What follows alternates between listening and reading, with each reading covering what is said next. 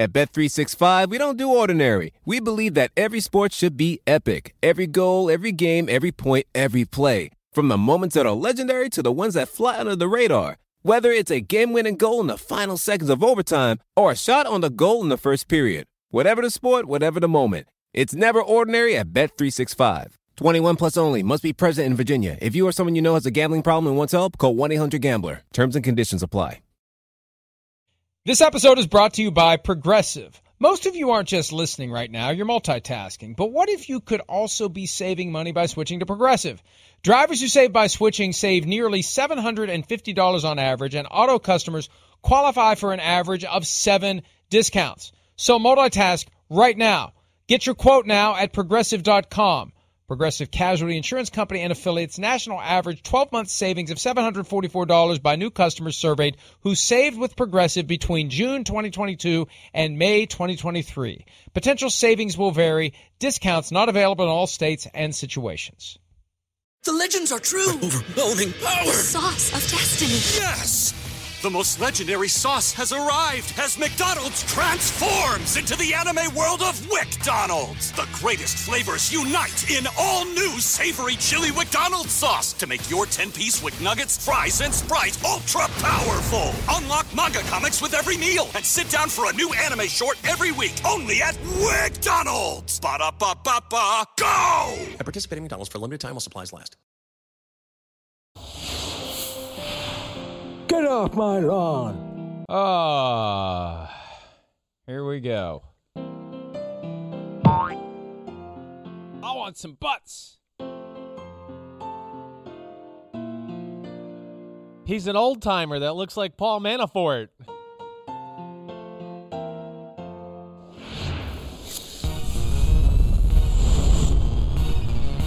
I really hoped. Oh, yeah, baby. Woo! I really hoped you'd forget. 56, 56, 56. Woo! Yeah, and you're going to have my present is going to be at your house today, okay? And I'm going to just leave it at that, but you'll have it there today. All right? But seriously, happy birthday, man. Good day, man. Thank you. You're the man. I like working with you. I don't know why. I guess I'm crazy, but I do like working with you. It's all the marijuana. Yeah, it does that. Simple. You're right. It affects decisions. For sure. It's funny. I don't know. It's hey, it's better than the alternative. I'll take 56 over 6 feet under. That's right. So thank you for that, and let's just keep moving forward before I say something I'm going to regret. Although let me say this, I did have an impulse last night. I had an impulse to just kind of tweet out. I'm hitting the reset button with anyone out there that started something with me and I responded, or maybe I started with them, and let's just move forward. Life's too short. I thought about it and I decided not to. Well, I was going to say, wait, what? That's right. Stick to your guns. You're Mike Florio. Why change now? Right. I'm too old to change, right? Yes. Too old to change, too old to care. And look, part of what we do is we spice things up for the entertainment of the folks out there who are looking for things that they can seize upon to get through some crappy days. And we've had more than our share of crappy days over the last 15 months. So we're here to provide some diversion, some entertainment, and sometimes a little rumble in the jungle. Oh, just to keep folks, moving forward. Yeah, that's right. It's been hard to move forward the past year or so. So what do we got? What do we got today? Anything special scheduled? No. It's because it's a Tuesday. I mean, I got to work. We got to work. Copy, paste, snarky comment. I mean, I was thinking about that earlier. What's today? Well, today's no different than any other day for me. I got no complaints. I'm very happy with where I currently am in my life and have been for a long time. I work at home. I don't have to wear pants. When I wear them, I can wear them backward if I want to, and no one will ever know the difference. I don't go anywhere, which is fine with me. I'm happy to be at home. I'm happy to be around my family. They're not always happy for me to be around, but that's okay. And it's just going to be like any other day. Now, tonight we may have you know, a little pasta out on the patio, weather permitting, may smoke a cigar, may have some 1942. I still got an unopened bottle of that downstairs in the basement. That's right. You know, and then tomorrow morning, maybe I won't show up. Maybe I'll end up on Jerry Jones' bus by the time it's all said. Well, that'd be awesome. It'll tell me you lived your 56th birthday, like you did it right. Well, so or didn't. Yeah. Or you're gone. Either way. Yeah. But that's good. I know you're going to do something on the patio. I'm for sure going to get a text. I'd do something on the patio anyway. I know you would. I know. That's why it's really, you're right. When you said it's no different, it's like, yeah, there is no days off. You were trying to explain like your birthday on a Tuesday mattered. I want to be like, if it was on a Saturday or Sunday, I don't think it would have mattered either. You'd still have that freaking computer attached to your face. You wouldn't go in your pool, and it'd be copy-paste, snarky comments. So it doesn't matter. You're right. Last night I walked outside with the laptop at 7:30 and walked back in at 11, and it was awesome, and it was perfect out. You know, it's great temperature. It's taken a while to get to the point where it's warm at night. Like it's been getting cold. Yeah, right. Until now, so now it's good. All good. Everything good. No complaints. Everything's fine. Thank you for that. I'll be looking forward to my. You will be. My box of hand-rolled. You will be. It's a good one. Cuban cigars. I'm not going to lie. Jamaican cigars. It's a good gift. Right. I'm proud of myself on this one. Like, I really am. So you're going to like it. Yeah. Maybe I'll get a tattoo today. I hadn't thought of that. Okay. I mean, you don't have to go that far and get my initials on you yet. It's okay. Don't do that. No, I'm getting Kyle Shanahan. You're funny. All right. Or maybe I'll get A.R. Wouldn't that be something? Oh, a little AR action? Underneath in quotes, don't waste your time reading that crap. That would be great. That would be amazing. Yes, I would love that. Today's top story. Don't waste your time reading crap like that. That's the best. I got to get the quote right. Don't waste your time reading crap like that. You know, I thought of this yesterday, too. We've got this Playmakers book that comes out next March. Pre-sale will be available very soon. And I've noticed that, like, part of the convention when you're going to put a book out is you go out and tap on the shoulders of some of your friends who don't read the book but give you a quote about how great it is. But they clearly don't read it. Right. They just, you know, and you put it on the back as if that's going to close the deal. You pick up the book, should I buy this? You flip it over. And there's a bunch of people that maybe you've never even heard of, and they're saying how great the book is. Like, oh, okay, well, now I'm sold. So I'm thinking about, for the back jacket of Playmakers, one quote, don't waste your time reading crap like that, Aaron Rodgers. I'm right. Thinking that's going to be the back jacket of the book. It's going to get more people's attention than the other things you talked about, and it fits you. I think it is. It's Pete DiMoletto is saying it's perfect. It is perfect. I actually like the idea. You might actually get a few more, you know, clicks or buys or whatever the hell you want to call it with a quote like that in the back. I don't want clicks. Oh. No, I don't want clicks. Well, they might be clicking on, like, Amazon to buy it. You know, it's one of those type of things. But, yes, I want money. Yeah. I want money. I'm a capitalist. I want to sell. Winthorpe, sell. Pete says he's going to buy it now that it's going to have that Aaron Rodgers quote on the back, which is good, Pete, because you ain't on the list to get a free one. All right, let's get to it. Aaron Rodgers. Eat it, Pete. Reportedly not expected to attend Packers mandatory minicamp, barring some sort of a change. Just enough weasel words in there. I don't mean that in a pejorative way, although I don't know when you ever use weasel words in a non-pejorative way, but there's just enough of a safe harbor in the report from NFL media. Expected to not show up, barring a change of heart. Look, I think Aaron Rodgers likes this mystery, the beautiful mystery. He wants people talking about him, and then he wants to be able to say, why are you talking about me? That's the way it is. Reminds me of when Elaine had the Botticelli shoes. She liked it because everybody was talking about him, and they wanted to know where she got them, and then she got pissed off when people were talking about her shoes and wanted to know where she got them. That's Aaron Rodgers in a nutshell. He wants us all talking about him, and he wants to be upset that we're all talking about him. So, it can't be a clean answer, right, Chris? It's got to be not expected to attend, barring some sort of a change of heart. So we'll keep paying attention. Ooh, is he going to show up? He's not expected to. Maybe he will. Maybe he won't. Let's see. So I don't know. I guess he's not going to, and the cheeseheads are going to lose their minds. Yeah, I mean, I don't expect him to show. I don't. I mean, why would anybody else that really expect him? I mean, with the way this offseason's gone, I just don't see it.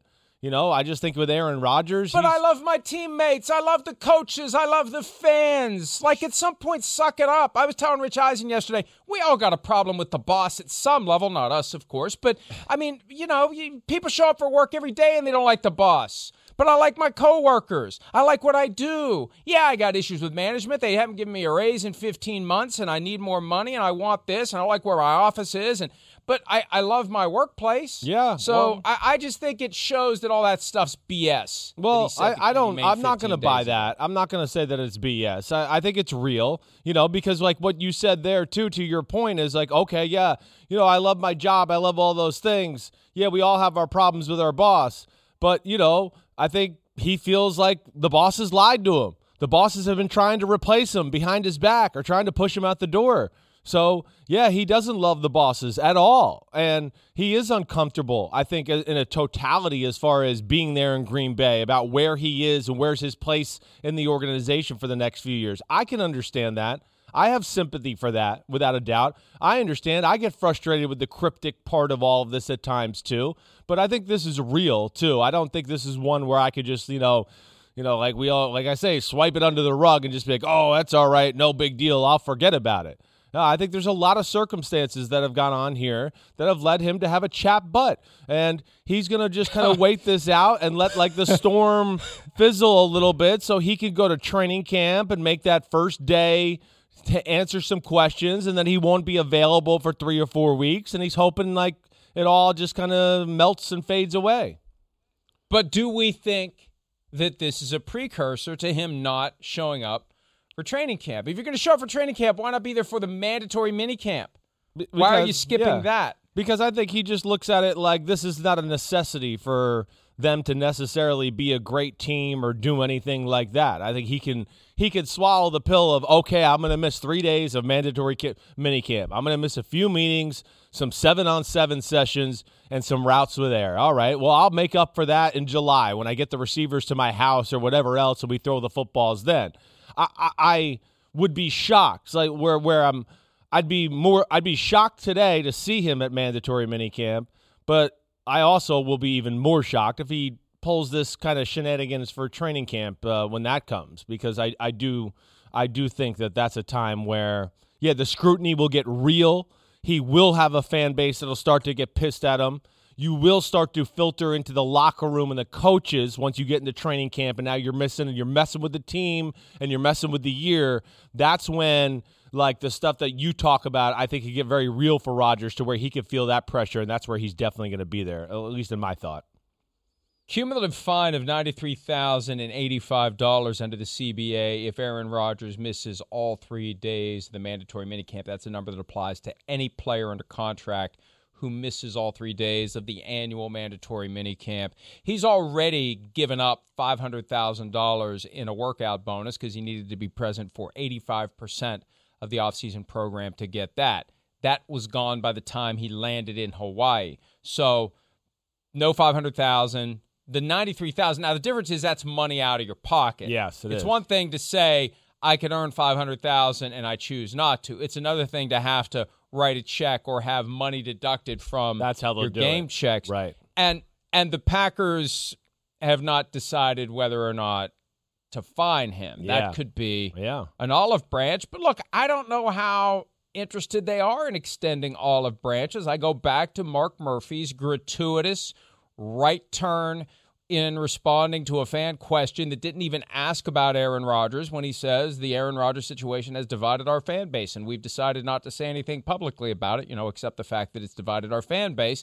And I don't know. Are they inclined to do this guy any favors? He's technically in violation of his contract by not showing up for mandatory minicamp. Technically. Now, he's got a broader contract with the union and the league under the CBA that allows him to not show up if he's willing to pay the $93,000. But I don't know. I don't know who makes that call as to whether or not they fine him, but I assume Mark Murphy is far more involved in these decisions than anyone realizes. I would think so. I think that is a kind of a Mark Murphy, you know, president of football operations, GM conversation type of decision there on what to do. And, I mean, you're right, the $500,000 workout bonus, okay, yes, that was you had to earn that. This is one where, again, it's $93,000. We know that's a lot of damn money. But for a guy like Aaron Rodgers, it's not something like you said. He doesn't have to write a check. It's, oh, the week one check you get, Aaron Rodgers, that is for $2 million, will now be for, you know, 190,000, you know, 90,000 or 900,000 instead. That's where it's going to be different. So that's not going to make or break Aaron Rodgers, or nor is he going to care. But I think, like, at least in my experience in these type of cases where it's not just a mid-level player trying to make a point or something like this, star players, the star player, more times than not, they don't get fined in these situations by their football team. And I would think that this is one that Green Bay is probably going to be careful about, not to ruffle his feathers a little bit more. And I don't think we'll really get the answer to this till training camp, right? Whether they really want to take or make that, we don't know. When do we know? Go ahead. Yeah, tell me. Here's the thing. Yeah. Under the CBA that was newly agreed to by the league and the union last year, right? $50,000 per day for skipping training camp must be paid. That must be paid. That's right. Waived. Right. Now, look. You can always find ways to legitimately funnel money back to a guy. You can just give him a raise at the end of the year or during the year for the $2 million that he lost in fines for staying away from training camp. But it's not as clean and easy as it used to be when you just say, okay, fine, you held out, you came back, we're not gonna charge you this money. They have to charge Aaron Rodgers. Now, he doesn't care about $50,000 a day either. This is about proving his point. And maybe he...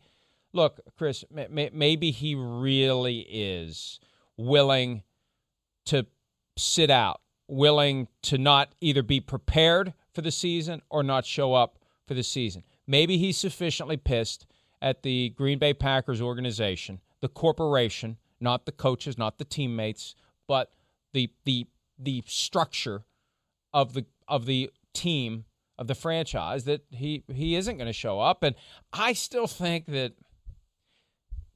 Look, what's going to happen this week? Jordan Love. Yeah, he's going to get more reps. As a starting quarterback. Right. Let's get him ready. I still think that if I'm Mark Murphy, this guy's been a pain in my ass for years now, especially behind the scenes, all the stuff we don't know about. Hey, he doesn't want to be here, fine. We'll take $35 million out of his pockets, or it's a combination of taking money back and not paying him $14.7 million salary and $6.8 million roster bonus that he's earned, but he gets week by week during the season. But by the time you take signing bonus and not pay all the other stuff, it is over $30 million. We'll take that. We'll reinvest it.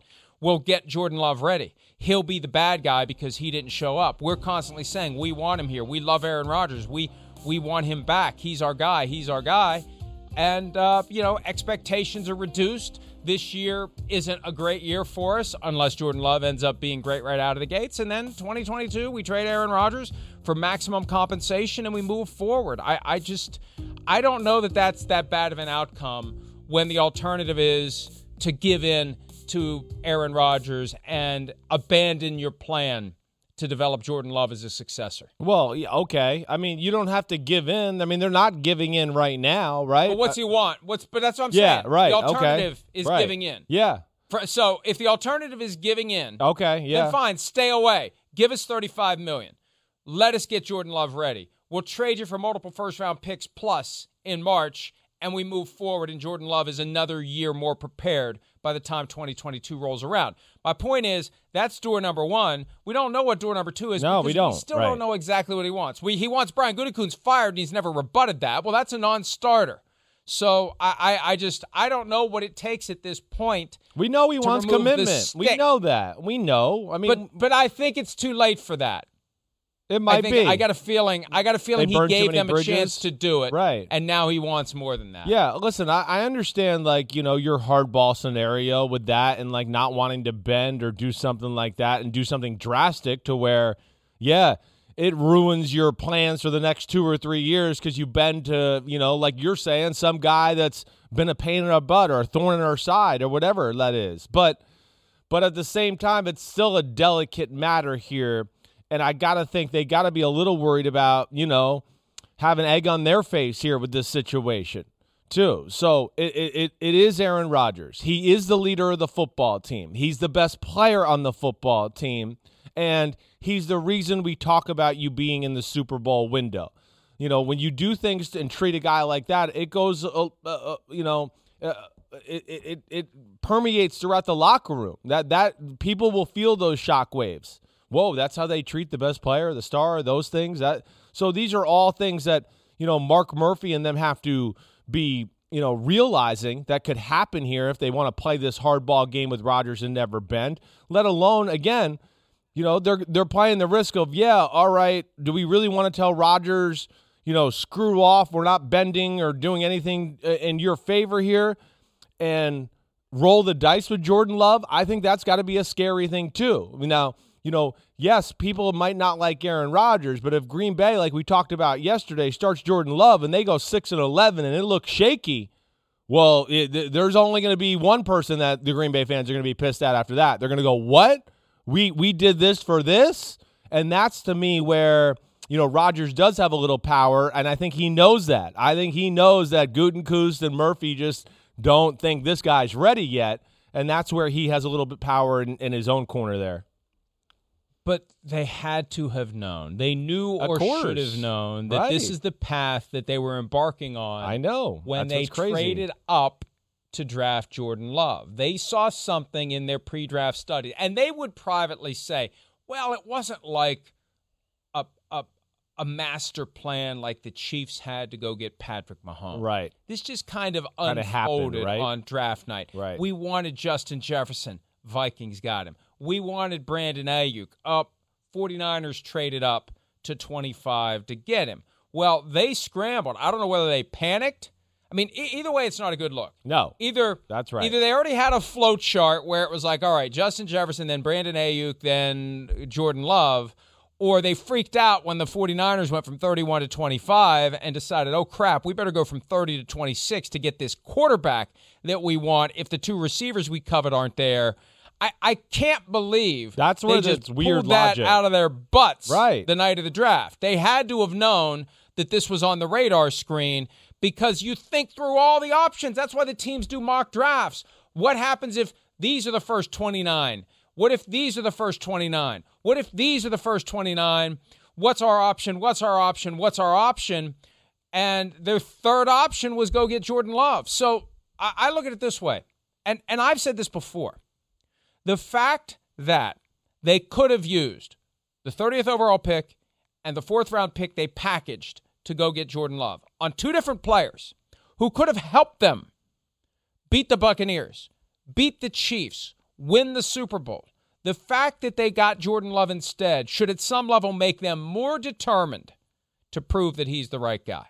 Yeah. To prove that they did the right thing. Sure. To prove that he can be a franchise quarterback and the successor to Aaron Rodgers. But, I think you're right. The problem is the coaches, I don't think, were involved in this, and they have nothing to prove. That's the other part of this. So the front office did this on their own by all accounts. I think you and I have heard enough to think that that's what went down, at least, that the coaches weren't like, hey, it's time to think about replacing Rodgers. Let's trade up. And it was not a coach's decision. So they're not all in on this. And so they're not invested in this either.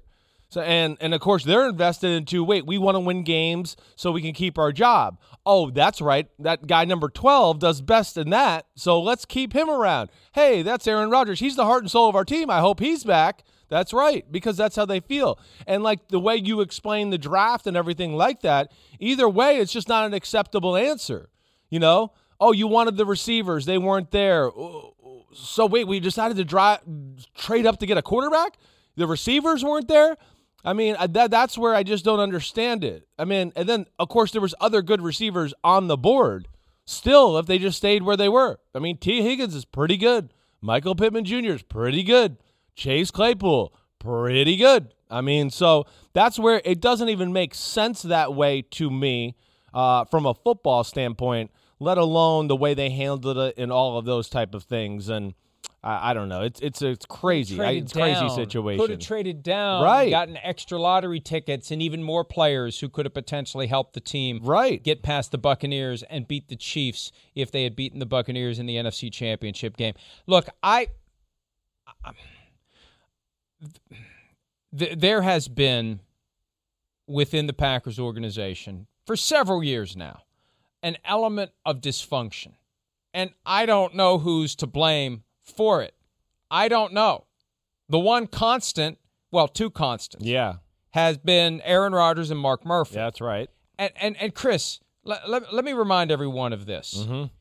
After Tyler Dunn published, and at the time he was with Bleacher Report. That's right, yep. He's now got his own thing. I think it's Go Long. I think so. Tyler's a good guy. Address. I mean, yeah. I know him from my days there. Yep. Long article delving into the relationship between Rodgers and Mike McCarthy, right, who at the time had been fired and everyone was trying to figure out what went wrong. Great article, a lot of stuff in there. And one of the things that Mark Murphy said, I think it was even a quote in the article or in the aftermath of the article, he was kind of happy. He thought, hey, you know, if this gets some people around here pissed off, that may be good for us. And that always stuck with me because I think at some level he's the mad scientist stirring the pot, thinking that, hey, if this Jordan Love thing gets Aaron Rodgers a little more pissed off, maybe that's going to be good for us. And I just think that you can only push the buttons and pull the strings of a guy like Aaron Rodgers for so long before he figures out he's being manipulated, before he figures out you're concocting reasons to get him upset. And he's going to turn that on you, not on the circumstance. He's going to turn it on you and say, screw you. And I think that's one of the reasons why this is blown up in their faces. And at some level, you know, we've said, why are they treating Aaron Rodgers like this? He's never been wishy-washy. He's never done the Brett Favre, will I or won't I retire. He's never held the franchise hostage that way. No, but he's been a chronic pain in their ass. Yes, he has. Behind the scenes. Sure. And at a certain point, you've had enough of that, too. Yeah, I mean, listen, I get it. You know, I mean, most star players are a little bit of a pain in the butt. There's no doubt. And Rodgers, I think Rodgers has felt somewhat, at least on the outside looking in, if I'm him, disrespected probably for a number of years.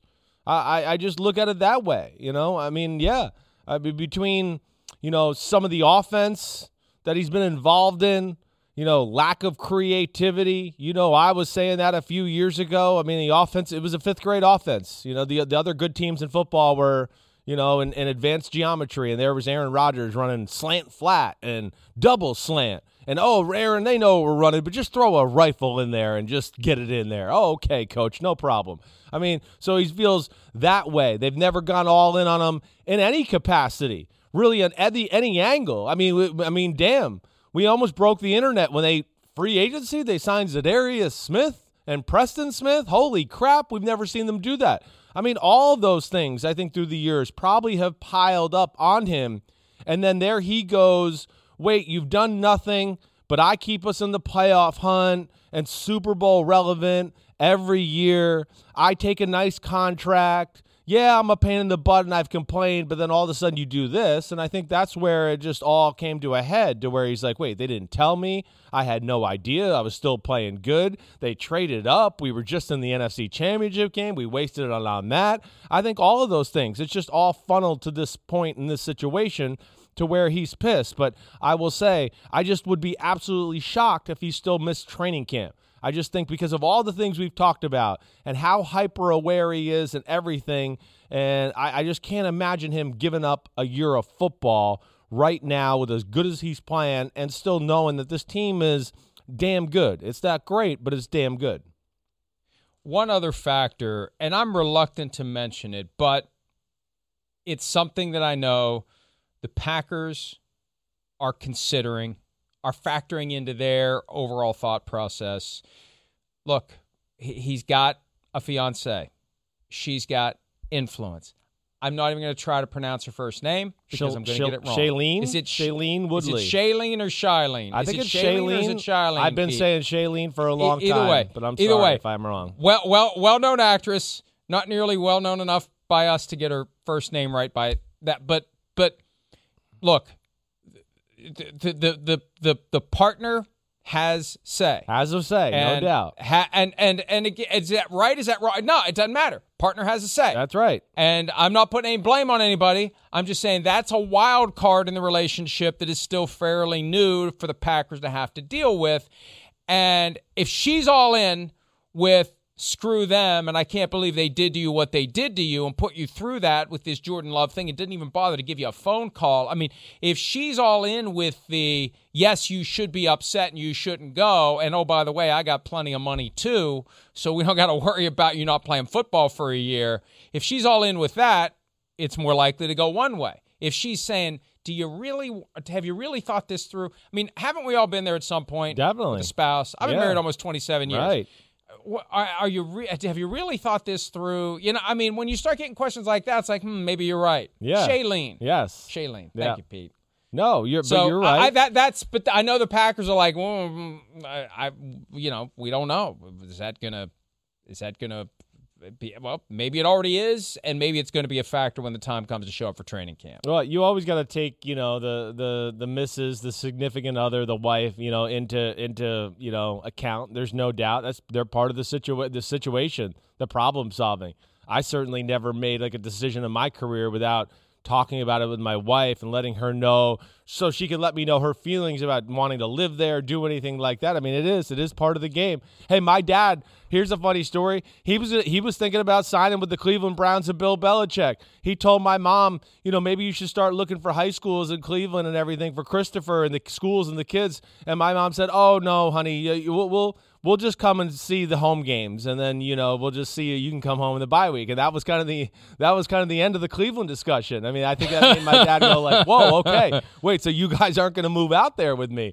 All right." And then, I think that he still went out there for a visit, but it was something in the back of his mind where he was like, "I don't know if I'm going to do this or not." So that is a real situation, but hopefully she can realize too.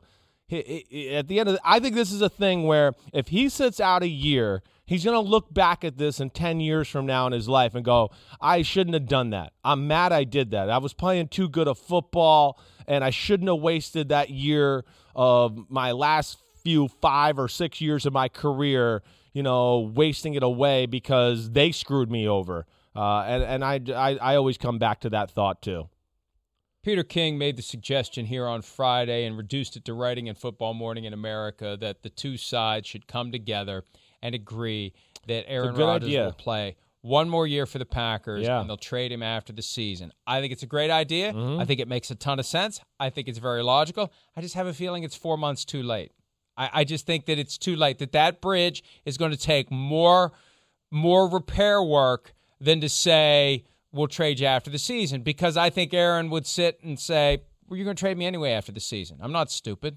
I'll make you trade me next year. I'll sit out all of this year, and I'll just show up at a time when you've moved on. And, of course, you're going to trade me at that point. So I just think that this game of four-dimensional chess is not going to be easily won by the Packers at this point, especially because I think staying away from the mandatory minicamp is as significant as staying away from training camp, because when have we seen a franchise quarterback ever not show up for the mandatory minicamp? When's that ever happened? Yeah. Franchise quarterbacks show up for offseason workouts all the time. Russell Wilson, as unhappy as he is with the Seattle Seahawks, he's there with bells on, getting ready, setting aside his personal feelings and recognizing, I got a legacy on the line. I got to get ready for the season. Right. I'm there. They got their mandatory minicamp next year. He's there for a week of OTAs before the mandatory minicamp. So there's still a competitive element to this that gets undermined. And, Aaron Rodgers sabotaging himself and indirectly the team by not being there and being prepared. So I think it's extremely significant. It is. I'm not going to downplay it. I'm not. But I don't think it's not training camp significant.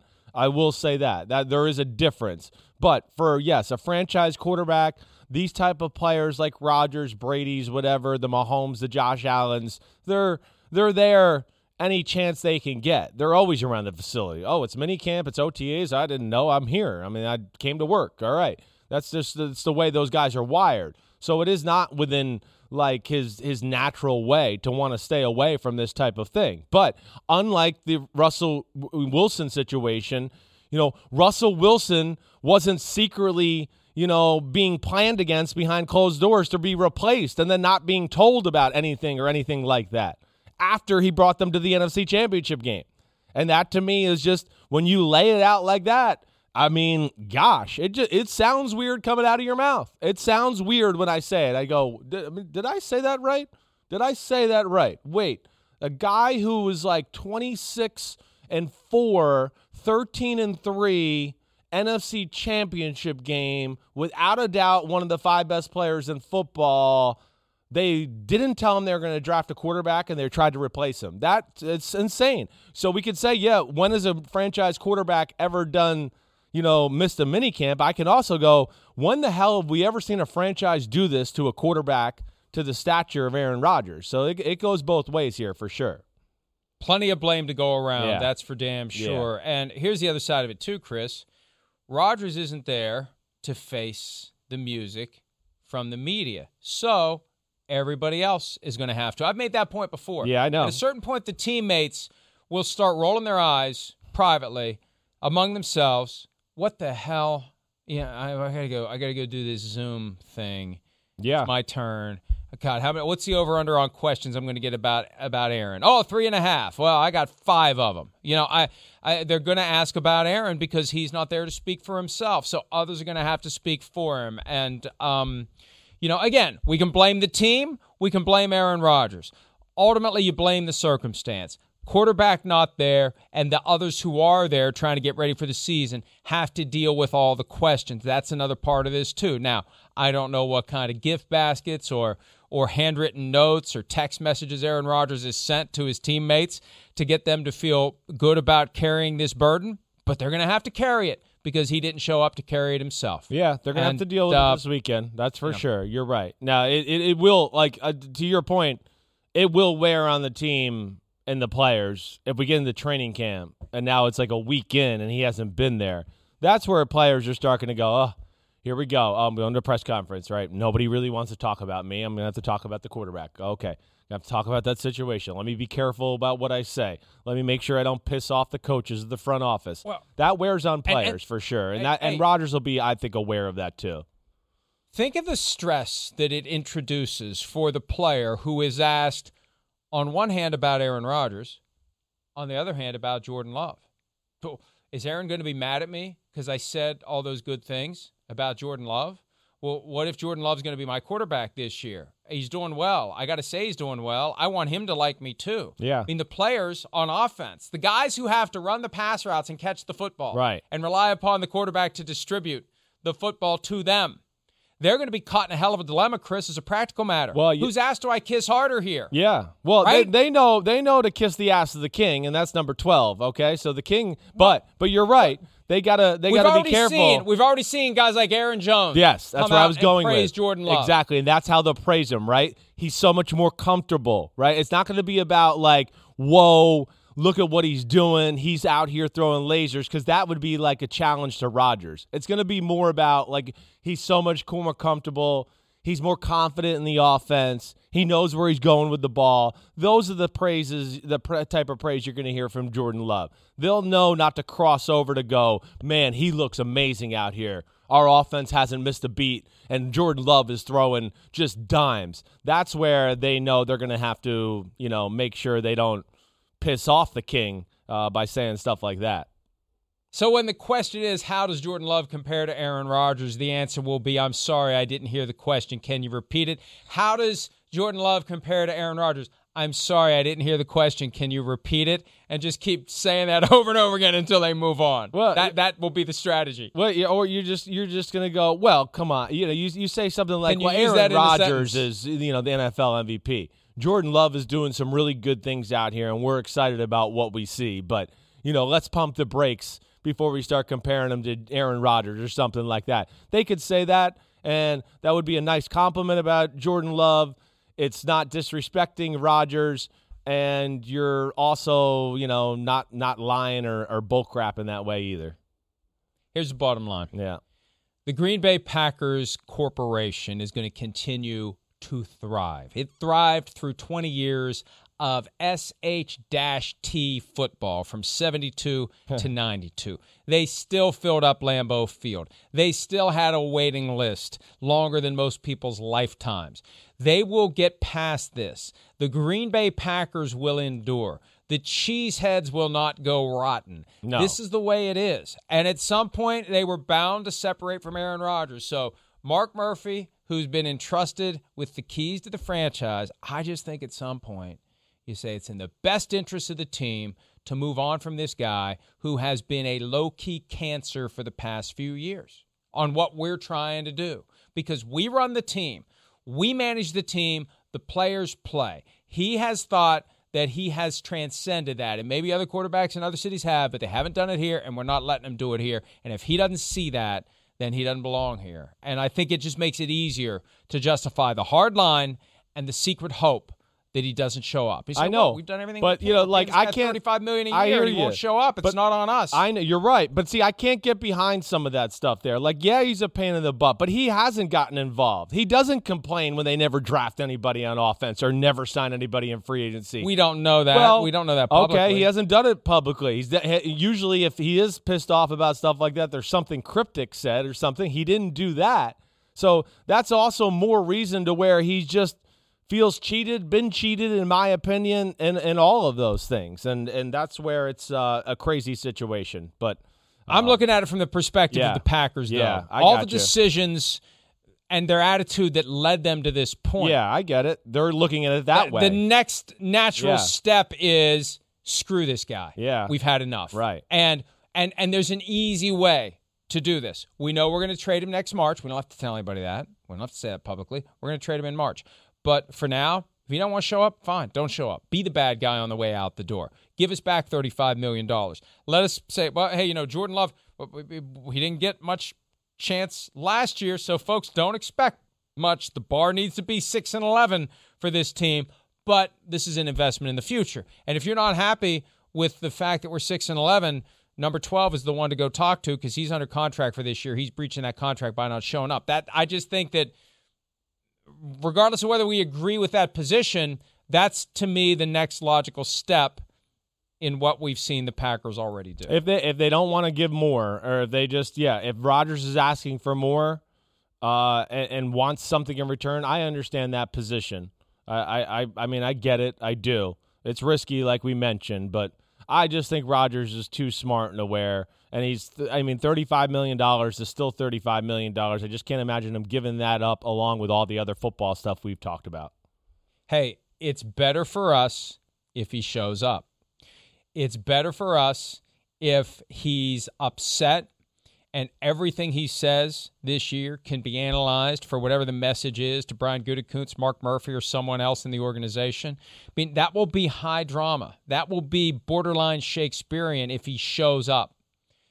So I hope he does. Oh, of course. I mean, I want him there. I want him to get. I want him to, for all the sound bites, and of course, I want to see him throwing lasers around the field. I hope he's pissed off and throwing balls everywhere. So that's the best Aaron Rodgers, like we saw last year. So I'm excited for that. It'll be a better football season if he's playing. Yes, and the ultimate outcome. There. Yeah, Paul Crewe and the warden go pick up the football or the Lombardi Trophy and shove it into the midsection of Mark Murphy and say, stick this in your trophy case and walk off into the sunset. So I that would be the ultimate capper to this if Rodgers shows up. So that's what we're rooting for. That's what we're rooting for. We want him to show up, but for this week, barring something unforeseen, he's not expected to show up, and we'll see if that unforeseen thing happens. When we return, the not really unforeseen thing happened the other day. Julio Jones got traded to the Titans. Does Julio Jones and A.J. Brown instantly become the best receiving duo in the NFL? We'll take that question up next on PFT Live.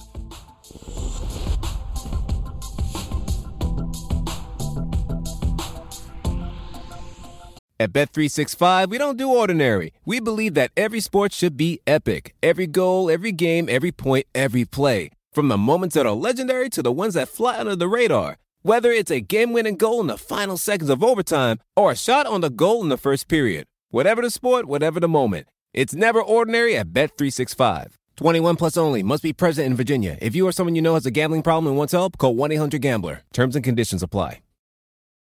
The legends are true. Overwhelming power! The sauce of destiny. Yes! The most legendary sauce has arrived as McDonald's transforms into the anime world of WickDonald's. The greatest flavors unite in all new savory chili WickDonald's sauce to make your 10-piece Wick Nuggets, fries, and Sprite ultra-powerful. Unlock manga comics with every meal and sit down for a new anime short every week only at WickDonald's. Ba-da-ba-ba-ba, go! And participate in McDonald's for a limited time while supplies last. What if millions of Black Americans had been compensated for slavery? Join me, Tremaine Lee, as I explore the untold story of one of the only Black Americans who ever was. I talk to his descendants and discuss how reparations forever changed their family's trajectory and imagine a reality where reparations are paid to the rest of Black America. Into America presents Uncounted Millions, The Power of Reparations, a Black History Month series. New episodes drop Thursdays. Listen now wherever you get your podcasts. Mike, happy birthday. Big day. You outlasted Drew Brees, Peyton Manning, Eli Manning. The only guy you haven't outlasted yet is Tom Brady, and yet somehow you guys both seem to be getting better with age and growing more hair with age. So I don't know exactly how that works, but keep it up. Happy birthday. All the best. Mike, welcome to the stage. I have waited 3 months for this. We are now the same age again. So happy birthday to you. I hope Chris is a little nicer to you than he usually is. Then again, maybe not. Happy birthday. That was very nice of them. That was very nice. I mean, that is the last time you can compare to Tom Brady. Oh, my gosh. Yeah. Holy cow. What's wrong with that picture? I don't know. All I know is I had at least some gray hairs when I was 43. Had some, yeah. Avocado ice cream does not make your hair darker. I've tried it. Whether you rub it on your hair or eat it, it doesn't work. Okay, Julio Jones arrived at the Tennessee Titans facility yesterday. Exciting times. Ooh, private jet. Here's the thing, though. Look at this guy is... You know, just a professional athlete. If I'm John Robinson, I'm not leaning in for a hug with this guy. I'm not standing next to Julio Jones because it just points out to everybody one of these guys is in great shape and the other one is not. That was the first thing I thought of when I saw that. I'm not going near Julio Jones with a camera around. Nice. That guy, he is in great shape. Oh, he is a specimen of specimens. I mean, he really is. First off, great luggage. That's when you know you're a real star. When they sign you or trade and then they send the personal team jet for you, that's when you know you're like in the upper stratosphere of players in the NFL. And John Robinson's cool. He's the kind of guy who could check his ego. He's like, I've been around these studs all my life. I'm not a stud. They are. Who cares what I look like? He's all about football. But like Mike, Julio, I saw him on the field in the 2009 National Championship game when they were playing Texas, right? I was on the field for pregame out in the Rose Bowl, and I can remember seeing him out there, and it was one of those moments, just like you've heard me with Calais Campbell, where I just looked at him and I went, oh my gosh, that's Julio Jones? That's a receiver built like that? Muscles popping out everywhere? I mean, he is a specimen of specimens, no doubt. Meanwhile, I have this image of Pat Bowlen sending a Piper Cub to pick you up when you signed with the Broncos. The taxi. Or they sent me a yellow taxi. Here you go. Yeah, there was nothing sent for me. Now, Corey Davis was a top 10 pick of the Tennessee Titans. They didn't pick up the fifth-year option. I saw someone point out, and this was one of those, like, man, I wish I would have thought of it. They could have had Corey Davis on a fifth-year option. I think it was Mike Sando of The Athletic. Corey Davis's fifth-year option actually would have been more than what Julio Jones is making this year with his $15.3 million contract. How much of an upgrade do we anticipate Julio Jones to be over Corey Davis? I think significant, because Julio Jones is a guy that just is like we've talked about what he can do after the catch. You know, what he can do before the snap. He's one of those guys, it's one-on-one, I'm going to him. And as we mentioned yesterday, he's also one of those guys, he's covered, but it doesn't really matter. I can throw it up to him, and he'll still catch it. That's where he's almost unstoppable in that manner when it comes to one-on-one coverage. He's just a little bit of a different beast than Corey Davis. And here's how I look at it, too. If Corey Davis was Julio Jones, you pick up the fifth-year option. Well, there you're go. You're not in a situation where you have to trade for Julio Jones. Exactly. You already have a future Julio Jones, a guy who was drafted higher than Julio Jones when he came out of Western Michigan, I think it was. So, yeah, he would still be there, and he would probably be under his second contract right now, not his fifth-year option. Yeah, exactly right. Corey Davis, a good route runner. You want him on your football team. He's a high-end number 2. But like we talked about yesterday, Tennessee's going with, no, we got a high-end number 1, and maybe the number 1 running back in football, too. And then we got a quarterback who's damn good and can throw the ball down the field and is aggressive and all that. And that's where I get really excited about that formula. Again, like we talked about yesterday, they're going to put defenses in a real bind. You know, it's rare to have a team that can run the ball like that and have two options on the outside that are truly game changers. And that's, I think, the beauty of the trade altogether because, yeah, you can get away with one guy on the outside and, oh, we're going to shade the safety over there to protect our corner, but we can bring down the other safety and help out in the run game a little bit and do that. Now you're going to have to think twice with both of those guys, and that's where it's very interesting. All right, so let's fill in the blank. Receiving duos. First topic, the best receiver duo in the NFL as of right now is who, Chris? It's hard for me to not say them. I mean, like I'm going to pick A.J. Brown and Julio Jones right now, aren't you? Or are you going to go somewhere else? Like you want to do for sake of the exercise or do somebody else besides them? I mean, they've never been on the field together. Yeah. How about Justin Jefferson and Adam Thielen? I mean, they're right up there with it, no doubt about it. I mean, they're a part of the next group. Them, DK and Tyler Lockett up there in Seattle. I think they're in that conversation. Even though it wasn't the greatest year last year, I think Mike Evans and Chris Godwin still got to be in that conversation as well. Like, they're difference makers. So I look at them as being in that category, right? OBJ and Jarvis Landry, if OBJ could be healthy, have the potential to be that, but we haven't really seen that yet. But I think those are the ones right off the bat that jump out to me that are at least in the class of Julio and AB. Anybody else jump to your mind? Pete has put together a list of them. I just there aren't two that I just say, wow, bang, pow. Those guys are combined. Now you've got teams that maybe have you throw in a tight end like the Chiefs. Like I'm not going to say Tyreek Hill and Mecole Hardman, but you throw in Travis Kelce and it becomes a lot more attractive. Right. But just talking about receivers, that may be it. All right, let's try this. The most up-and-coming receiver duo in the NFL is who? Ooh. Up-and-coming. I'm going to go with one you've heard me talk about before. Ooh, I don't know here. You know what? I'm going to go with Pittsburgh and Deontay Johnson and Chase Claypool. You know, it's a tough one. To me, it's between them or Terry McLaurin and Curtis Samuel and that combination there. What about Jamar Chase and Tee Higgins in Cincinnati? Well, that is definitely an up-and-comer, yes. I mean, that has a chance to be special. You got a guy that's fast as hell and can do everything, and then you got this big giant in Tee Higgins who can just beat you with pure size and everything like that. But I think – the one I'm going to go with Deontay Johnson and Chase Claypool. The only reason I'm hesitating on that is because they have a third in Juju where I get worried he might steal some of their stats or things like that. But, man, I'm a big fan of Deontay Johnson and what he can do as far as route running, can beat you deep and do stuff like that. And then you know what I think of Chase Claypool. I mean, I think he's an absolute bona fide superstar. So I guess I'll go with those two there. It's a close one, though.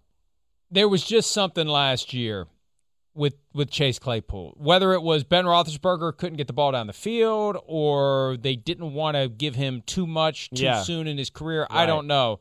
But if they fully embrace Chase Claypool, he's got the potential to be a superstar. Mine was and will be, who did I say, Jamar Chase and Tee Higgins.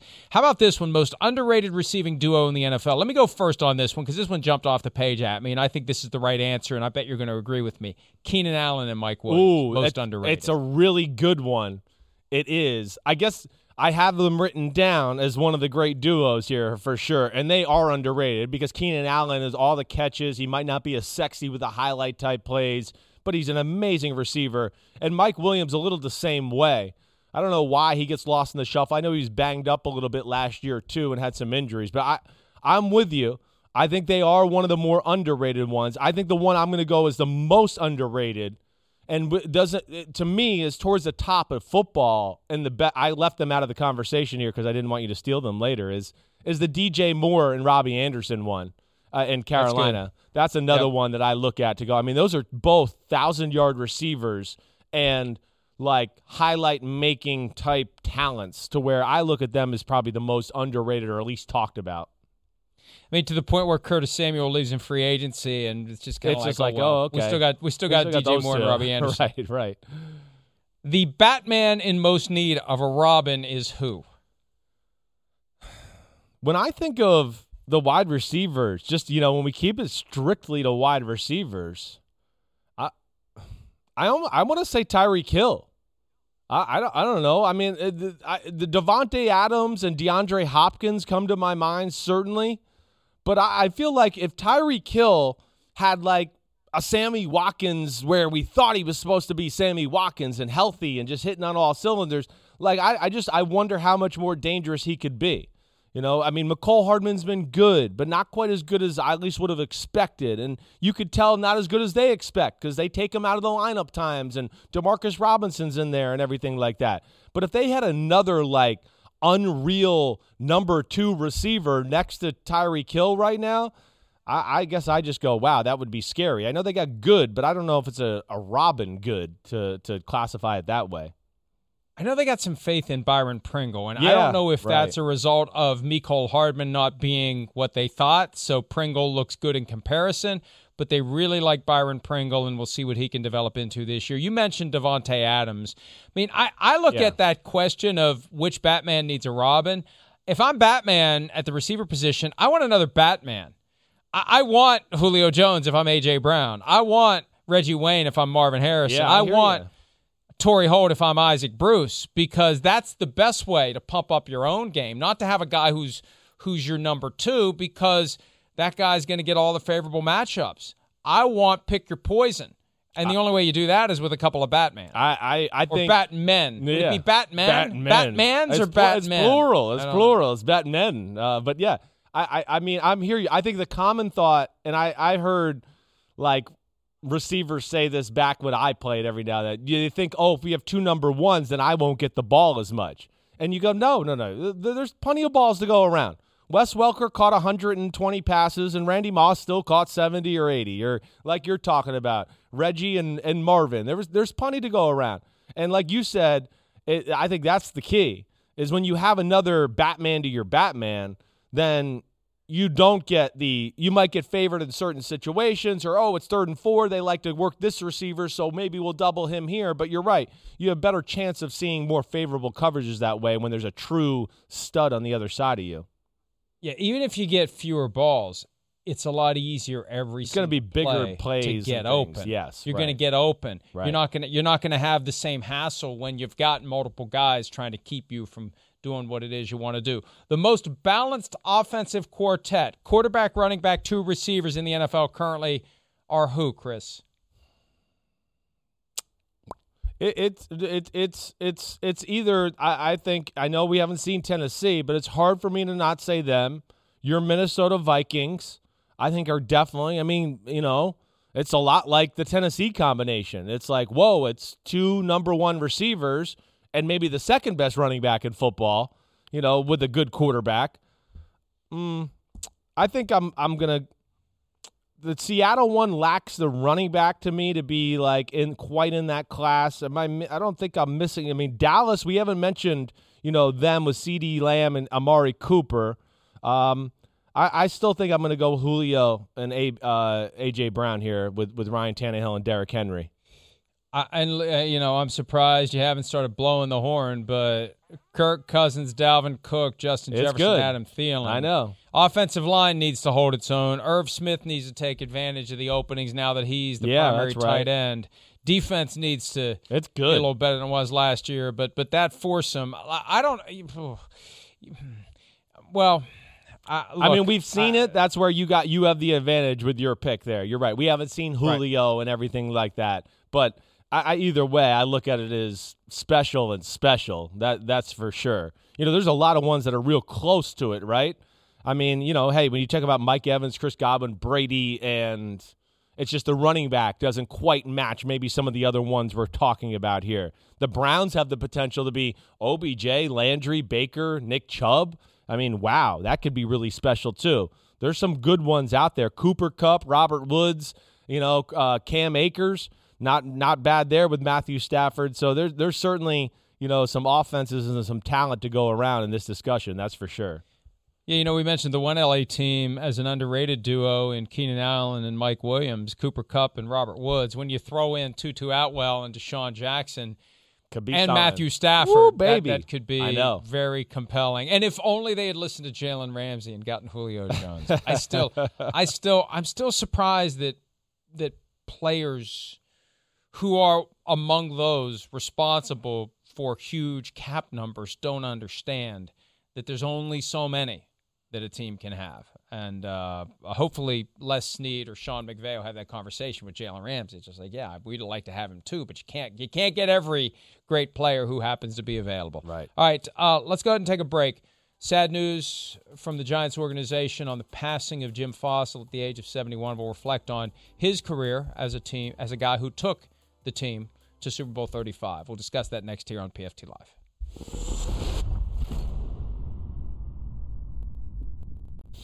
You got the crosshairs, you got the laser, you can put it right on my chest, I'll take full responsibility. I'm raising the stakes right now. This is a poker game, I'm shoving my chips to the middle of the table. I'm raising the ante, anybody wants in, get in. Anybody wants out, get out. Okay? This team is going to the playoffs.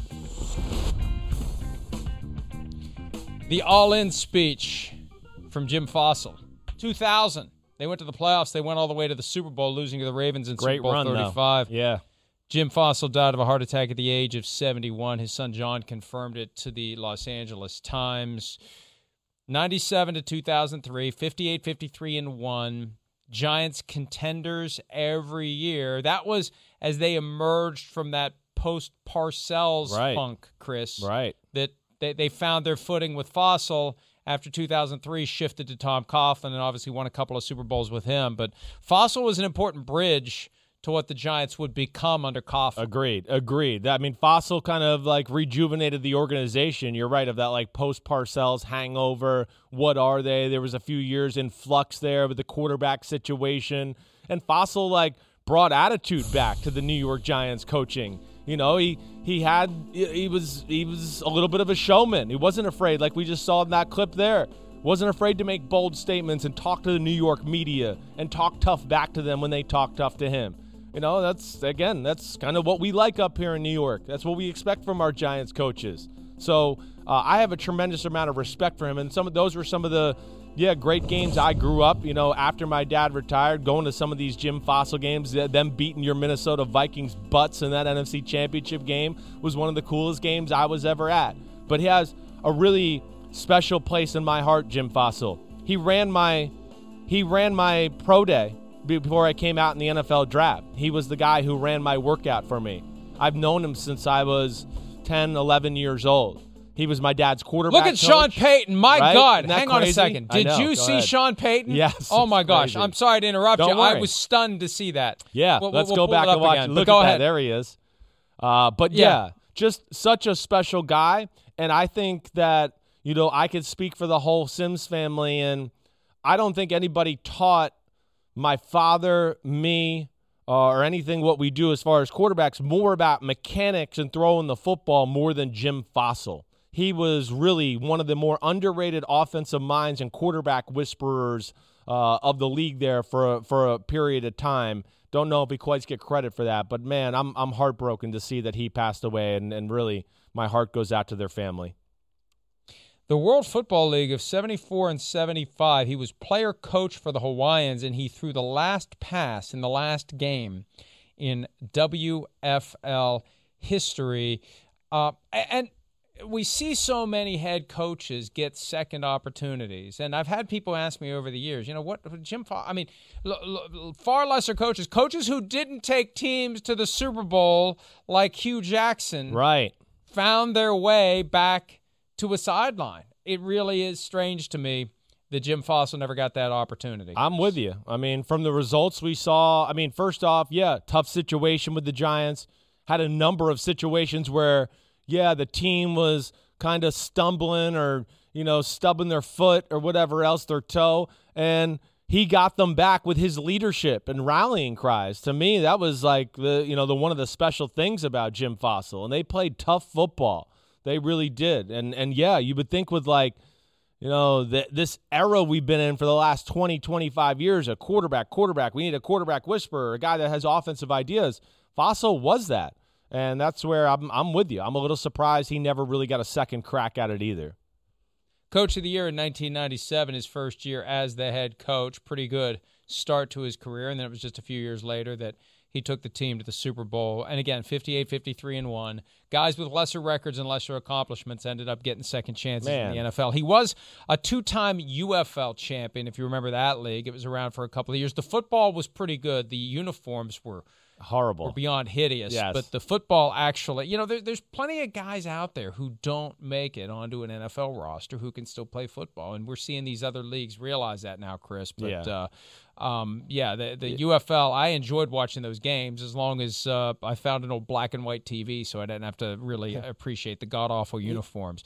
So anyway, what else you got? Well, I was just going to, he's like just such an awesome personality that I was always around. Always made me feel good, always included people in the room, made everybody feel like they're involved in the conversation.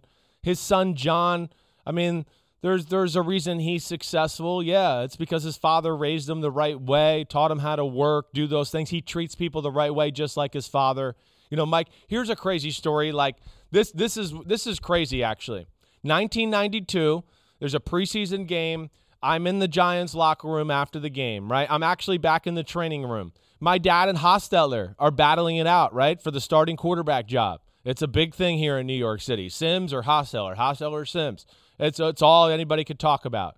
I don't know why I'm waiting for my dad. Usually he tells me, go back there and wait for me in the training room. So, it's where the guys are taking the tape off their ankles and looking at their injuries after the game or whatever. And I'm kind of in a back office there. And Jim Fassel's there, and he comes in, he's talking, and blah, blah, blah. Oh, hey, Chris, great to see you. How you doing, blah, blah, blah. He looks at me, and this is the middle of a quarterback battle. And he goes, you know what? He goes, your dad. Your dad's going to be the starting quarterback. You know that? Your dad's going to be the starting quarterback. And I was like, okay. I kind of just brushed it off. And then a few days later, and my dad has no idea, a few days later, my dad starts to go, I think they're going to name me the starter here. I went, Dad, Jim Fassel the other night was saying this stuff to me. And he was like, really? Like, he was like shocked. But I think like Jim Fassel was kind of trying to tell me. So I would tell my dad to let him know, like, hey, you're in the leader house. You're going to be the starter. But I don't know, not that maybe I'm blabbering, but I just thought that was a cool story, and it's something that I'll always remember him by. I now must know. Yeah. Did he tell you that before or after you filled Jeff Hostetler's shoes with shaving cream? It was around that time frame. It was either, I can't remember. Maybe he told you because he saw you do it. You do it the first time. He was like, Christopher, you don't need to do it. You're good this time. You don't have to do it. Your dad's going to be the starting quarterback. You don't need to keep doing that. I can't remember if I filled his cleats with shaving cream in 91 or 92, but it was around that time frame for sure.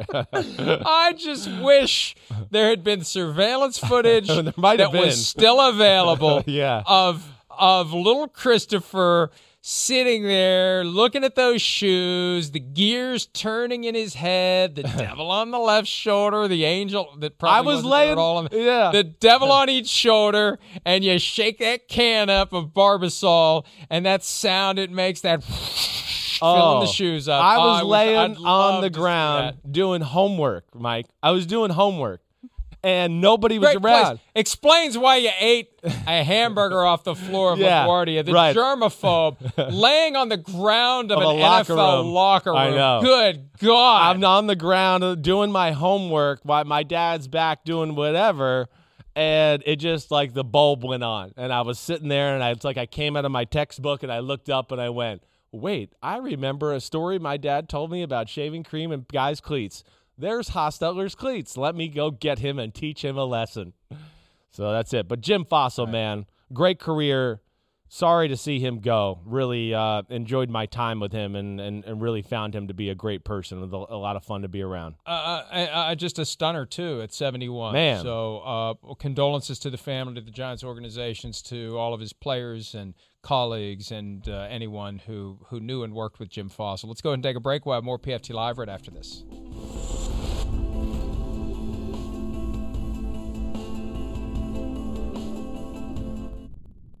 At Bet365, we don't do ordinary. We believe that every sport should be epic. Every goal, every game, every point, every play. From the moments that are legendary to the ones that fly under the radar. Whether it's a game-winning goal in the final seconds of overtime or a shot on the goal in the first period. Whatever the sport, whatever the moment. It's never ordinary at Bet365. 21 plus only. Must be present in Virginia. If you or someone you know has a gambling problem and wants help, call 1-800-GAMBLER. Terms and conditions apply.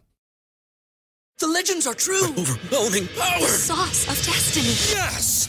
The most legendary sauce has arrived as McDonald's transforms into the anime world of WcDonald's. The greatest flavors unite in all new savory chili WcDonald's sauce to make your 10-piece WcNuggets, fries, and Sprite ultra-powerful. Unlock manga comics with every meal and sit down for a new anime short every week only at WcDonald's. Ba-da-ba-ba-ba, go! And participate in McDonald's for a limited time while supplies last.